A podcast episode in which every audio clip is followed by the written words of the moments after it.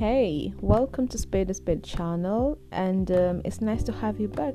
And hey, happy new month. So, today we're gonna talk about modern dating. Modern dating scares me because it's impossible to distance yourself from someone you once loved. You struggle to move on, to tell yourself you can live without them because they are always staring back at you from their laptops, phone, and tablet screens. That is pretty scary.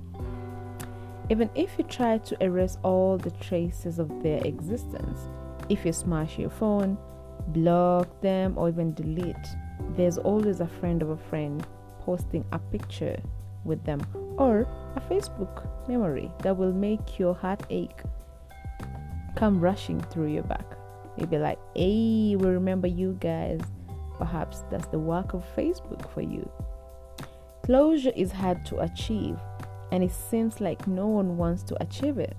Exes will text you out of the blue when you feel like you're finally doing well without them. They will ruin all the progress you made getting over them with a drunken, oh, I miss you, I miss you so much text. They will make you uh, make sure you keep coming back to them even when they have already made it clear that they are the wrong person for you. How about that? Modern dating scares me because um, there are a million different types of relationship. I know in your head right now you're like, hmm, how many is she thinking?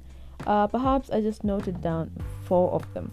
So we have serious relationship, we have open relationship, we have texting relationship, mm-hmm, you know that kind, and then situationship.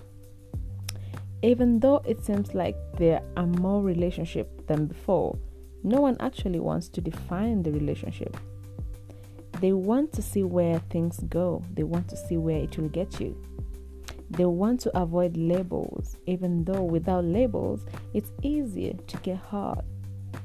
One conversation could solve everything it could clear up all the mixed signal, but those conversations rarely happen, sadly. Modern relationship scares me because cheating is easier than ever. You can download a dating app and swipe through options on your couch, at your desk, beside your own partner in your bedroom. You can send snap that will delete automatically erasing any evidence of infidelity. You can harmlessly flirt with someone you would never or have never seen. But with the help of social media, you can continue keeping in touch.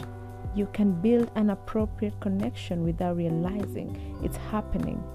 You can lose the person you love without ever seeing it coming without catching on to any of the signs they are ready to stray. This is so sad. It is time we reflect on our behaviors, on our commitments, and what we want it to be.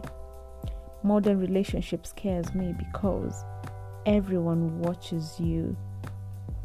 Everyone watches your love unfold bit by bit. Think about that.